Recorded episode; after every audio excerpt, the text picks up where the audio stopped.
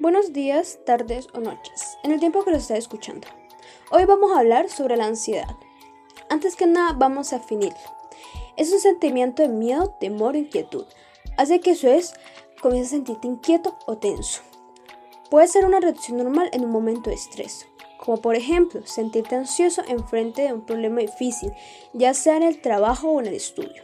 También al momento de tomar una decisión importante. Tal vez la ansiedad pueda ayudar a enfrentar una situación apartar un impulso de energía, pero para las personas con trastorno de ansiedad no les sucede lo mismo, ya que viven con ese miedo el cual es abrumador para ellos. La ansiedad tiene varios trastornos y entre esas está el trastorno de ansiedad generalizada, que es cuando la persona se preocupa por problemas comunes de su vida, como es el dinero, el trabajo, la familia o la salud.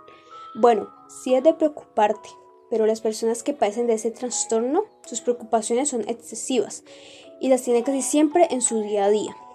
Está el trastorno de pánico, que es cuando sufren ataques de pánico. Estos son repentinos y repetitivos, en un momento de miedo intenso sin saber el peligro aparente. Por último, está el trastorno obsesivo compulsivo, que es cuando la ansiedad toma obsesión y te hace tener pensamientos negativos, y las compulsiones hacen que hagas acciones erróneas para intentar aliviar la ansiedad. Ya que tenemos el concepto y trastorno definido, seguiremos con los síntomas.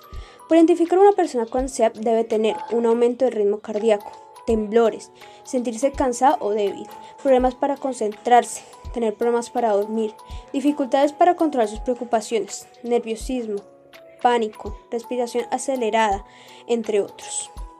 Para finalizar, hablaré de algunas formas para manejar la ansiedad.